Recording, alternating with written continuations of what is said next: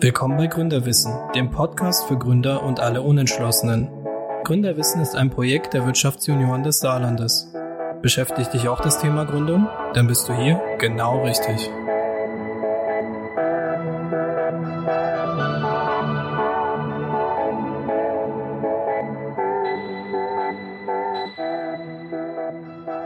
Hi, es freut mich, dass du eingeschaltet hast. Ich bin die neue Moderatorin des Podcasts Gründerwissen und mein Name ist Juliana Yusupow. Ich lade dich hiermit herzlich ein zu der zehnten Podcast-Folge. Falls du mehr Informationen über das neue Gründerwissen-Team erfahren möchtest, schau einfach auf der Webseite der Wirtschaftssenioren des Saarlandes vorbei. Denn dort findest du unter der Rubrik Gründerwissen demnächst alle wichtigen Informationen. Heute spreche ich über das Thema Diversity Day, auch bekannt als Tag der Vielfalt dieser fand erstmalig im Jahr 2013 statt. In der Charta der Vielfalt, die 2006 veröffentlicht wurde, können sich Unternehmen verpflichten, ein vorurteilfreies Arbeitsumfeld zu schaffen. Natürlich ist das keine leichte Aufgabe, aber eine Studie von 2016 konnte man deutliche Verbesserungen erkennen und im Grunde heißt es nur, wir sind noch lange nicht da, wo wir es sein sollten, aber es hat sich schon etwas getan und mit jedem Jahr setzen wir uns immer wieder aufs Neue mit dem Thema auseinander. Und das ist auch gut so.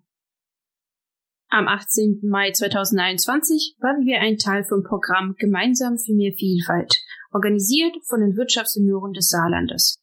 Unsere Gastrednerin, die Gründerladies aus Berlin.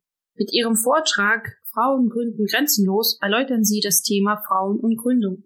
Die Gründerladies wurden gegründet von der Tatjana Klaus und Ulrike Schad. Gemeinsam wollen die zwei vor allem Frauen dabei unterstützen zu gründen. Den Vortrag von den Gründerladies haben wir natürlich aufgenommen. Und in diesem Sinne spiele ich nun den Vortrag ab. Hallo, ja, erstmal vielen Dank für die Einladung. Wir freuen uns ganz doll, dass wir da sein dürfen, hier aus Berlin zugeschaltet. Ich bin Tatjana. Ich bin Wirtschaftspsychologin. Ich bin 37 Jahre alt, Mutter von einer kleinen Tochter und ähm, bin tätig im Bereich der Existenzgründung und wir unterstützen Frauen, vorrangig im Bereich Marketing. Genau, ich bin Ulrike, fast 39, Mutter von zwei Kindern, auch schon lange selbstständig. Und mit Tatjana zusammen bei den Gründerladies übernehme ich den Part der Grafik- und Webdesign, der, des Mediendesigns. Und ja, wir unterstützen Gründerinnen dabei, dass sie selbstständig und selbstbewusst durchstarten können mit allem, was sie so dann von uns bekommen. Genau, und wir haben uns ganz sehr gefreut, dass wir euch zu dem Thema so ein bisschen was äh, mitgeben dürfen, weil nicht jeder sich ja so mit dem Thema Frauen in der Wirtschaft beziehungsweise eben explizit im Bereich der Gründung auseinandersetzt, so wie wir das tun. Und dafür haben wir euch ein bisschen was vorbereitet. Also genau, unser Thema Frauen gründen grenzenlos, das ist unsere Wahrnehmung. Denn äh, wir wollen euch einen praxisnahen Überblick darüber geben, wie die Herausforderungen eben für Gründerinnen aktuell sind und wie wir denken, dass man damit erfolgsversprechend umgehen kann. So, also ein Blick in die Zahlen der Frauen in der deutschen Wirtschaft zeigt uns ganz schnell, wir sind aktuell mit 45 Prozent der Erwerbstätigen ganz gut vertreten. Guckt man aber in den Bereich der Selbstständigkeit, sehen wir tatsächlich schon mit 31 Prozent gar nicht mehr so gut vertreten aus. Und im Bereich Startup sind wir dann mit 13 Prozent schon deutlich unterrepräsentiert. Nichtsdestotrotz machen wir die Hälfte der Bevölkerung aus und sind auch für die deutsche Volkswirtschaft tatsächlich von sehr großer Bedeutung. Nicht nur für Deutschland, denn, ähm, sondern Frauen sind insgesamt ja wichtige Wirtschaftsakteure und stehen auf der einen Seite natürlich im Interesse der Wirtschaftspolitik, aber eben natürlich auch im Interesse diverser Forschung. Und diese Forschung zeigen tatsächlich große geschlechterspezifische Unterschiede, die noch immer in allen Bereichen der Wirtschaft deutlich bemerkbar sind. Und die führen zu großen Nachteilen und zu hohen Verlusten, die man auf der einen Seite in Form von entgangener Produktivität, aber eben auch in Form von niedrigen Lebensstandards messbar machen kann. Deswegen wurde im letzten Jahrzehnt die geschlechterspezifische Gründungsforschung und auch die selbstständigen Forschung äh, deutlich intensiviert. Und einer der Treiber dafür ist unter anderem die Tatsache, dass die gründenden Frauen in den letzten Jahren zwar deutlich an Anzahl gestiegen sind, aber die Frauen unter den Selbstständigen, so wie wir es da sehen, ganz zu schweigen eben von der Startup-Branche, immer noch verhältnismäßig gering vertreten sind. Grundlegende Untersuchung über die Gründungswilligkeit und aber auch die Bereitschaft der Geschlechter hat gezeigt, dass auf der einen Seite die Männer mit 39 Prozent sich vorstellen können, als deutsche Männer ein, eigenes Unternehmen zu gründen, aber Frauen denen mit 32 Prozent gar nicht so weit entgegenstehen. Das heißt, die Bereitschaft der Frauen, sich den Herausforderungen der und den, auch den Chancen der Selbstständigkeit zu stellen, ist annähernd gleich groß wie bei den deutschen Männern. Trotzdem zeigen die Zahlen ja etwas anderes und auch die geschlechterspezifische Gründungsforschung zeigt ganz viele strukturelle Unterschiede im Gründungsverhalten der Geschlechter. Da gibt es eben Unterschiede, insbesondere in den Bereichen Branchen, Motivlagen und Herausforderungen zwischen weiblichen und männlichen Gründenden. Und der Female Founders Monitor, der setzt sich jährlich eben mit dem weiblichen Gründungsgeschehen auseinander. Der zeigte in 2019 unterschiedliche Schwerpunkte der Gründung. Einmal gründen wir Frauen häufiger im Bereich Lifestyle, Gesundheit und Bildung. Aber wir konzentrieren uns auch auf andere Kundengruppen. So konzentrieren sich eben weibliche Gründungen viel mehr auf den Endkundenbereich, wobei sich eben der männliche Gründende verstärkt auf den B2B-Bereich konzentriert geht man da ein bisschen tiefer rein und gucken wir auch in unsere eigene Praxis, die wir jeden Tag erleben, sehen wir unterschiedliche Ansatzpunkte dabei für die Hintergründe, die dazu führen, dass das Gründungsverhalten ebenso unterschiedlich ist und auch das Unternehmerinnentum sich anders kennzeichnet als das Unternehmertum. Da haben wir für euch mal fünf Ansatzpunkte herausgearbeitet, die sich so in der Praxis und in Studien immer wieder finden. Einmal ist es eben der erschwerte Zugang zu Finanzierung, fehlende Unterstützung für Frauen, die unterschiedlichen Rollen und Verantwortlichkeiten, die Frauen immer wieder finden, ungleiche Verteilung in Zahlen und auch ähm, ganz großes Thema ist die falsche Bescheidenheit. Starten einfach mal mit den Schwierigkeiten beim Zugang zu Finanzierung für Frauen. Generell ist es so, dass Finanzierungsprobleme noch vor dem finanziellen Risiko des Gründungshemmnisses Nummer eins sind. Und für Frauen spielt dabei eben der Zugang zur notwendigen Finanzierung immer noch eine tragende Rolle. Die Zahlen, die wir sehen in Bezug auf den Umfang der Kapitalaufnahme, zeigen da schon ganz große Unterschiede. Also wir sehen einmal, dass männliche Teams im Durchschnitt äh, 3,4 Millionen Euro für ihre Gründung aufnehmen und wir Frauen kommen tatsächlich gerade mal auf 200.000 Euro im Durchschnitt. Jetzt ist es so, dass der Female Founders Monitor, der sich ja, wie gesagt, stark damit auseinandersetzt, zwar zeigt, dass äh, eigene Ersparnisse immer noch unabhängig vom Geschlecht die mit Abstand häufigste Finanzierungsform für Startups in Deutschland sind. Aber es ist auch so, dass Business Angels und Venture Capital Investitionen, über die halt eben größere Investitionssummen erfolgen, wesentlich häufiger von männlichen Unternehmen beansprucht werden. 5,2 Prozent der weiblichen gegründeten Startups die haben es geschafft, mehr als eine Million Euro über so ein, darüber zu akquirieren. Männerteams hingegen schaffen es bis 27,8 Prozent. Jetzt könnte man glauben, dass das aus strategischen Zielen abgeleitet werden kann, aber dem ist nicht so, denn 33,1 Prozent der frauengeführten Unternehmen geben an, dass die Business Angels gerne als Kapitalgebende bevorzugen würden, wobei im Gegensatz allerdings nur 7,7 Prozent diese Quelle auch für sich in Anspruch nehmen konnten. Schauen wir mal auf staatliche Fördermittel, was nachher für uns noch ein Thema sein wird. Da ist es so, dass tatsächlich nur 27,5 Prozent der staatlichen Fördermittel von weiblichen Gründungsteams in Anspruch genommen werden. Ja, nicht ganz einig ist sich die Literatur jetzt darüber, woher die Ursache dieser Differenz ist. Ein Thema, was uns auch noch später jetzt begleiten wird, ist die weibliche Selbstbeschränkung. Das ist immer noch ein großes Thema. Aber eben sieht die Literatur, die Praxis, die Forschung, wir sehen alle eben auch den erschwerten Zugang zur Finanzierung. Und jetzt fragen wir uns natürlich, woran liegt das? Und der Ansatz, den die Forschung dafür liefert, ist immer noch auf Basis von Geschlechterstereotypen und dann darauf basierender Rollenkongruenztheorie, die ich nachher noch mal erklären werde. Also generell ist es so, dass man sagen muss, dass Stereotype an sich nichts Schlechtes sind. Sie dienen einfach der Erleichterung von Informationen, indem sie Informationen sortieren und ohne viel einfach, ohne viel Aufwand vereinfacht zugänglich machen. Und eines der salientesten Merkmale und Charakteristiken für den Menschen ist eben das Geschlecht. Und deswegen gibt es auch eine maßgebende Rolle bei Stereotypisierungsprozessen. Und daraus entstehen Geschlechterstereotype. Und das sind gemeinsame Überzeugungen, welche Eigenschaften jedes Geschlecht auszeichnet. Und da werden eben männliche und weibliche unterschiedliche Konzepte gebildet, genau. Und die Struktur männlicher äh, Eigenschaften bildet eine Kategorie genannt Kompetenz und Instrumentalität.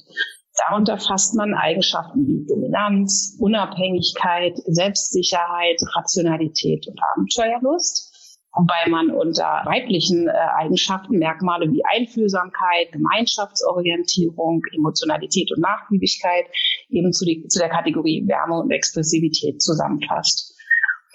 Jetzt kann man schon auf den ersten Blick vermuten, dass die gesellschaftlichen Erwartungen, die an eine gründende Person gestellt werden, nicht ganz mit dem übereinpassen, was die äh, Kategorie der weiblichen Attribute zusammenfasst, sondern eher mit denen der männlichen. Und das ist auch das, was die Rollenkongruenztheorie nachher erklärt. Und zwar geht die davon aus, dass von Männern und Frauen im Grunde immer erwartet wird, dass sie sich so verhalten, dass sie ihrer Geschlechterrolle entsprechen. Und dann würden sie eine Rollenkongruenz erfüllen. Wenn jetzt aber Attribute einer Person nicht als passend zur Rolle wahrgenommen werden und das Verhalten eben nicht dem Verhalten oder den Erwartungen an, an der Rolle entspricht, dann kann das zum Teil negativ oder eben auch gar nicht bewertet werden. Und jetzt haben wir eben festgestellt, die Rolle der unternehmerisch tätigen Person wird weitgehend als Stereotyp männlich dargestellt. Und deswegen erklärt die Rollenkongruenztheorie, warum männliche Gründe zum Teil einen signifikanten Vorteil gegenüber Frauen haben können. Denn die Wahrnehmung einer Inkongruenz zwischen der Rolle der Frau, also dem weiblichen Geschlecht, und der Rolle einer unternehmerisch tätigen Person führt dazu, dass Frauen als potenzielle Unternehmerinnen zum Teil als ungeeignet wahrgenommen werden und demnach als auch schlechter bewertet werden. Das steht allerdings in einem ganz krassen Kontrast zu Erkenntnissen, die äh, unterschiedliche Studien hervorgebracht haben, wonach es gar keinen Unterschied zwischen den Fähigkeiten von Männern und Frauen gibt, ein Unternehmen zu führen und dass auch die Eigenschaften, die Männer und Frauen besitzen, also auch die weibliche und männliche Unternehmende besitzen, sich überhaupt gar nicht unterscheiden. Es gibt zwar Studien, die vermeintlich zeigen, und das ist ganz wichtig, vermeintlich, dass frauengeführte Betriebe vielleicht in Summe geringere Überlebenschancen haben oder weniger Gewinn- und Wachstumsmöglichkeiten als Männerbetriebe verzeichnen. Aber diese Differenzen schwinden weitgehend, sobald Unternehmen mit ähnlichen Ressourcen und auch Gründer mit ähnlichen oder Gründende mit ähnlichem Bildungsniveau und Erfahrungsstand verglichen werden. Nichtsdestotrotz bleibt es leider dabei, dass die Literatur, die Praxis und all das, was wir jetzt so in der Gesellschaft wahrnehmen, dass die vorherrschenden Auffassungen weiblicher Identität sich eben mit der unternehmerischen Aktivität immer noch auszuschließen scheinen. Ja, noch heute herrscht also ein großes Ungleichgewicht, insbesondere in Bezug auf die Wahrnehmung der unter unternehmerischen Eignung der Geschlechter. Und das führt dazu, dass bis heute noch ein geringeres Vertrauen in Frauen gesetzt wird in Bezug auf Innovativität, ökonomische Fähigkeiten, Führungskompetenz, Erfahrung, Wissen, Vertrauenswürdigkeit und Glaubwürdigkeit. Und das macht sich für Frauen im Bereich der Gründung eben tatsächlich immer noch bemerkbar. Insbesondere im Bereich der Finanzierung, um den wir uns ja eigentlich gerade äh, kümmern wollten. Und da ist es so, dass da diverse Studien belegen, dass in Investmentprozessen, vor allem während des Pitches, ein Gender Bias, also ein Verzerrungseffekt wirkt, der äh, die Chancen der Gründerin eben großartig einschränkt. Selbst wenn die Pitches exakt gleich waren, haben investierende Unternehmungen bevorzugt, die von attraktiven Männern betrieben werden. Und sie lassen ihnen mit einer 60 Prozent höheren Wahrscheinlichkeit eine Finanzierung für ihr Geschäftsvorhaben vorkommen. Dabei werden unterschiedliche Kriterien wie Überzeugungskraft, Faktenbasiertheit und Logik des Pitches durchweg signifikant besser bewertet, sobald dieser von einem Mann präsentiert wurde. Und weiblichen Gründen werden ganz andere Fragen gestellt. Also das heißt, der Mann, der bekommt die Chance, seine Visionen darzustellen. Und Frauen hingegen werden zum Kundenstamm und zu konkreten Finanzprognosen befragt.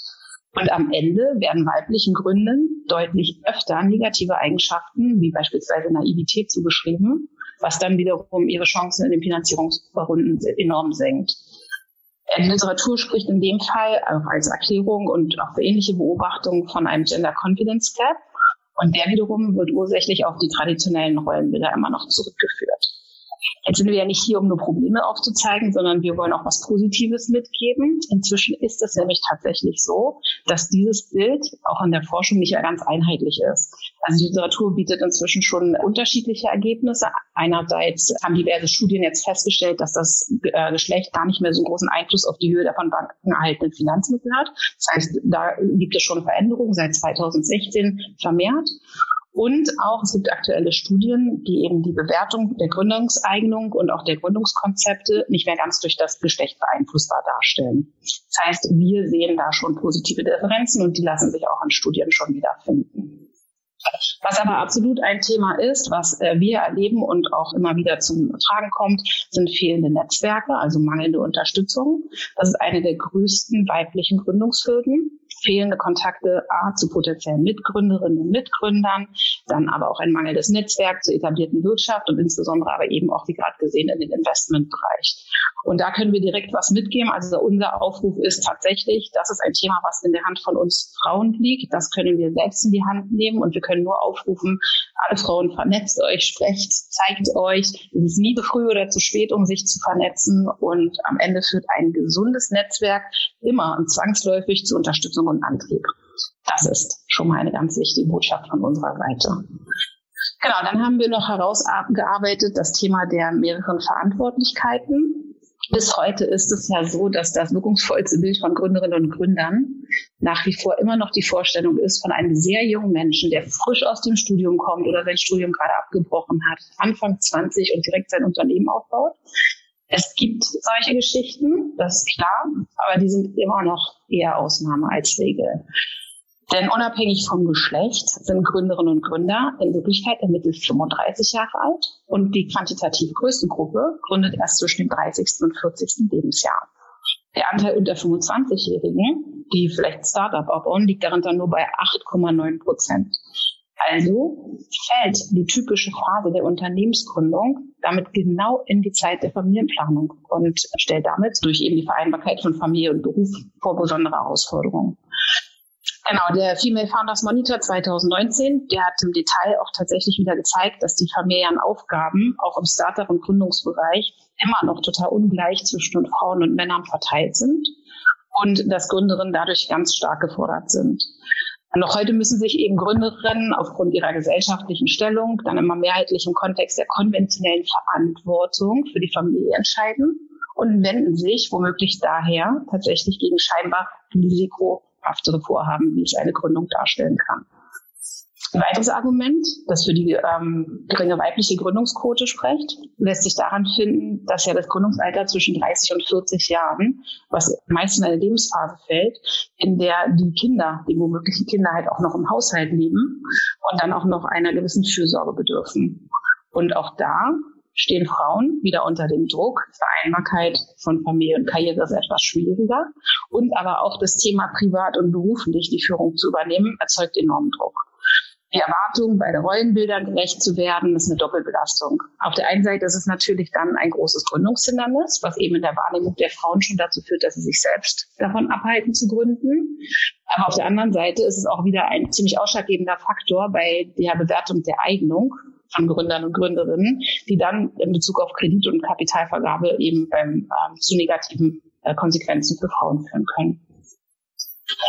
Genau. So, die Doppelbelastung ist ein großes Thema.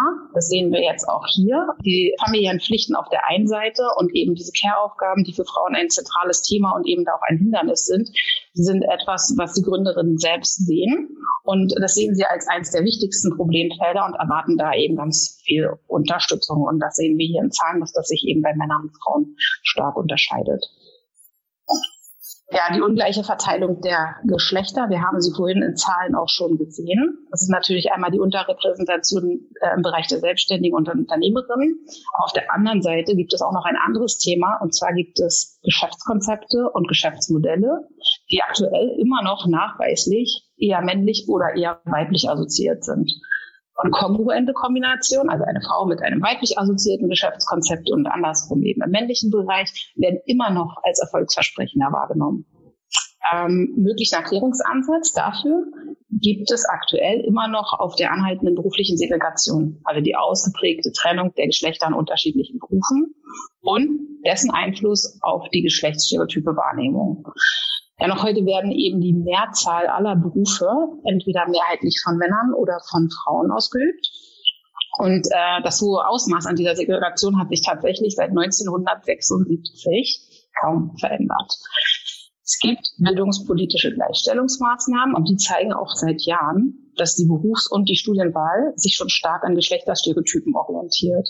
Und dass das so ein großes, tiefgreifendes Phänomen ist, das zeigen auch Studien, die sich mit Lehrmaterialien auseinandersetzen und die dahingehend untersuchen, inwiefern sie, inwiefern sie Stereotype Ansichten vermitteln oder bekräftigen.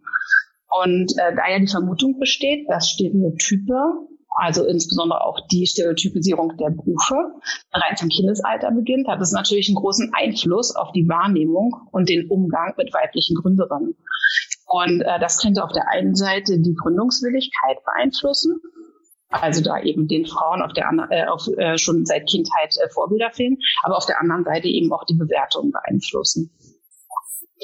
Und ähm, spannend ist aber in dem Bereich zu sehen, dass eine Veränderung äh, nicht nur möglich, sondern in einigen Bereichen auch tatsächlich sogar schon geschehen ist. Es gibt Berufe, die ursprünglich mit einem der Geschlechter verbunden werden und die über einen gewissen Zeitraum hinweg sogar mit dem anderen Geschlecht in Verbindung gebracht wurden, was inzwischen dominiert. Um das ein bisschen zu verdeutlichen, ist besonders eindrucksvoll zu sehen, dass der Bereich Informatik bis in die 70er Jahre tatsächlich noch weiblich dominiert war. Da gibt es andere Studien, ähm, die beweisen, dass Geschlechterstereotype nicht starr sind, sondern sich auch parallel zu den weiblichen und männlichen sozialen Rollen in der Gesellschaft entwickeln. Und da kann auch gezeigt werden oder konnte gezeigt werden, dass die wahrgenommene Kompetenz von Frauen im Vergleich zu Männern in den letzten 40 Jahren sich deutlich verbessert hat. Das deckt sich mit der zunehmenden Bildung, der verstärkten Beteiligung am Wirtschaftsgeschehen und dem Auftreten als aktive Wirtschaftsakteure in den letzten Jahren. Und in Bezug auf das Gründungsgeschehen in Deutschland kann, können aktuelle Studien zeigen, dass Menschen zwischen 20 und 30 Jahren die Eignung weiblicher Gründenden und die Erfolgsaussichten ihrer Geschäftskonzepte bereits deutlich positiver bewertet haben als ältere Versuchspersonen. Also auch da spannend zu sehen, da gibt es einen Wandel. Eine mögliche Erklärung dafür findet man natürlich in unserem Rollenbild, das seit Kindheit geprägt ist und äh, da die Zahl der weiblichen Unternehmensgründungen sich ja seit den 1990er Jahren eben äh, deutlich erhöht hat und im Vergleich zu den Männern der Zuwachs tatsächlich sogar überproportional gestiegen ist, kann man daraus sozusagen diese positive Entwicklung ableiten. Und auch da wollen wir wieder einen Fokus setzen, stützt also die Vermutung, dass diese Geschlechtsstereotype sich nicht nur im Laufe der Zeit verändern, sondern dass sie auch sich in Altersklasse unterscheiden und dass wir jetzt aktuell schon den positiven Wandel genießen dürfen. Der letzte Punkt, auf den wir uns hier konzentriert haben, ist äh, aber ein sehr wichtiger, und der zieht sich durch all die Themen durch, und das ist eine falsche Bescheidenheit. Es ist tatsächlich so, Frauen unterschätzen sich und das ist ein Befund, den konnten schon verschiedene Studien im schulischen, universitären Bereich, im beruflichen Setting überall feststellen und das auch schon seit Jahren und das ändert sich leider auch sehr langsam. Es gibt eine ganz spannende Studie, die kennt vielleicht auch der eine oder andere, die ist von Hewlett Packard. Und zwar ähm, ging es darum, dass sich Männer mit eine Stelle dann bewerben, wenn sie aktuell tatsächlich nur 60 Prozent der geforderten Kriterien erfüllen und Frauen sich tatsächlich erst dann bewerben, wenn sie 100 Prozent erfüllen. Und das zeigt sich eben in allen Bereichen. Also es gibt eine andere Studie, die auch zeigt, dass Wissenschaftlerinnen beispielsweise ihre Studien deutlich bescheidener als männliche Wissenschaftler präsentieren. Und immer wieder zeigt sich eben eine falsche Bescheidenheit, die sich aber im beruflichen Bereich überhaupt gar nicht bezahlt macht. Natürlich hat sich auch damit schon das ein oder andere Forscherteam auseinandergesetzt und sozialwissenschaftlichen Frauenforschung, die konzentrieren sich tatsächlich ziemlich stark darauf, welche weiblichen Orientierungs- und Verhaltensmuster wir Frauen an den Tag legen, die uns daran hindern, dass wir Handlungsspielräume und Einfluss und Gestaltungsmöglichkeiten so ausnutzen, wie wir es könnten. Also kurzum, warum wir Frauen uns eigentlich selbst so stark im Weg stellen. Und äh, der Fokus, der wird dann dort gelegt, weil es tatsächlich auch einfach wirklich wichtig ist, weil es gibt Studien, die zeigen, dass es Spielräume und Handlungsmöglichkeiten gibt, wo Frauen schon im Vorfeld darauf verzichten, Positionen und Stellungen mit mehr Entscheidungsmacht überhaupt in ihre Pläne mit einzubeziehen oder in die Überlegungen, einfach weil sie sich vorher schon im Hinblick auf die vermeintlichen Nachteile dagegen entscheiden und sich damit tatsächlich selbst beschränken. Oft ist aber auch ein Thema, das eben in den Schilderungen beruflich erfolgreicher Frauen ganz oft deutlich wird, wie konfliktreich der Weg zu einer vermeintlich erfolgreichen Position für viele von ihnen war und zum Teil immer noch ist. Wir alle kennen Aussagen wie, wir Frauen müssen unseren Mann stehen, wir müssen uns durchbeißen und all das, was da immer nach so harter und anstrengender Arbeit klingt. Und das führt auch tatsächlich dazu, dass viele Frauen abgeschreckt sind von dem Weg in diese Selbstständigkeit oder eben hinauf in der Karriereleiter. Nichtsdestotrotz ist es aber auch so, dass bis heute noch auffällig viele Frauen, also bis zu 60 Prozent bei unterschiedlichen Befragungen, immer auf der Überzeugung sind, dass es tatsächlich im Arbeitsalltag diverse Situationen gibt, in denen sie sich weniger berechtigt fühlen Jetzt können wir allerdings aus der Praxis sagen, wir stellen schon noch die Frage, ist das denn tatsächlich auch immer so? Also gibt es diese Benachteiligung denn tatsächlich noch in all den Bereichen, in denen es aktuell immer noch angeprangert wird? Wir selbst kennen tatsächlich diverse Förderprogramme, also es gibt diverse Förderprogramme, tatsächlich auch welche, die explizit sich nur an Frauen richten, die da sind, aber gar nicht vollumfänglich abgerufen werden. Dann haben wir uns natürlich damit auseinandergesetzt, woran liegt das? viele unserer Klientinnen oder viele der Frauen, mit denen wir ins Gespräch gegangen sind und auch aus anderen Befragungen sehen diese Förderprogramme tatsächlich gar nicht unbedingt als Chance, sondern eher als Bestätigung ihrer Unsicherheit. Also beispielsweise gibt es ein Förderprogramm, was sich um die Vermittlung unternehmerischen Know-hows kümmert. Das kennt vielleicht der eine oder andere. Und da gibt es einen Bereich, der ist die spezielle Beratung.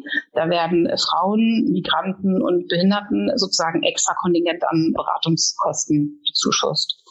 Ja, und was ist passiert? Das suggeriert eben einen gesonderten, erhöhten Förderbedarf, der auch bei, äh, bei der Klientel, bei unseren Klientinnen dazu führt, dass sie sich fragen, oh weia, aber warum? Also unsere Erfahrung hat gezeigt, die Frauen fragen sich, oh Gott, welchen besonderen Förderungsbereich habe ich denn da? Wie sieht der aus? Was wird für mich getan? Welche Hindernisse stehen da mir im Weg? Und nicht nur, dass sie dann von der Beratung tatsächlich zum Teil absehen, viele Frauen entscheiden sich in dem Moment auch vor dem Schritt der Selbstständigkeit einen Rückschritt zu machen.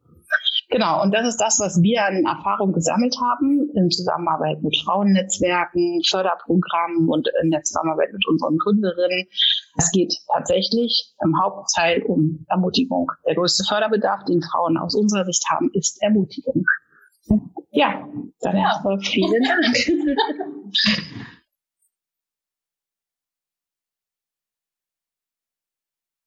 Na, wieder da?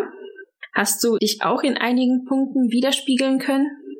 Ich auf jeden Fall. Und wenn du mehr über Gründerladies erfahren möchtest, findest du sie unter www.gründer-ladies.de, aber auch bei Facebook und Instagram. Ich hoffe, der Vortrag hat dir gefallen. Als Zuhörer möchte ich dich in Zukunft in die Wahl der Themen einbeziehen und deswegen wird es ab und an Themenumfragen geben. Es würde uns sehr freuen, wenn du da mitmachen würdest, denn nur so wissen wir, welche Themen dich interessieren oder beschäftigen. Und bei dem Thema zu bleiben, das Thema Diversity wird uns bei den Gründerwissen Podcast noch ein bisschen begleiten. Denn wir machen daraus eine kleine Diversity-Reihe und ich hoffe, dass du auch beim nächsten Mal wieder einschaltest und bis dahin auf Wiederhörnchen.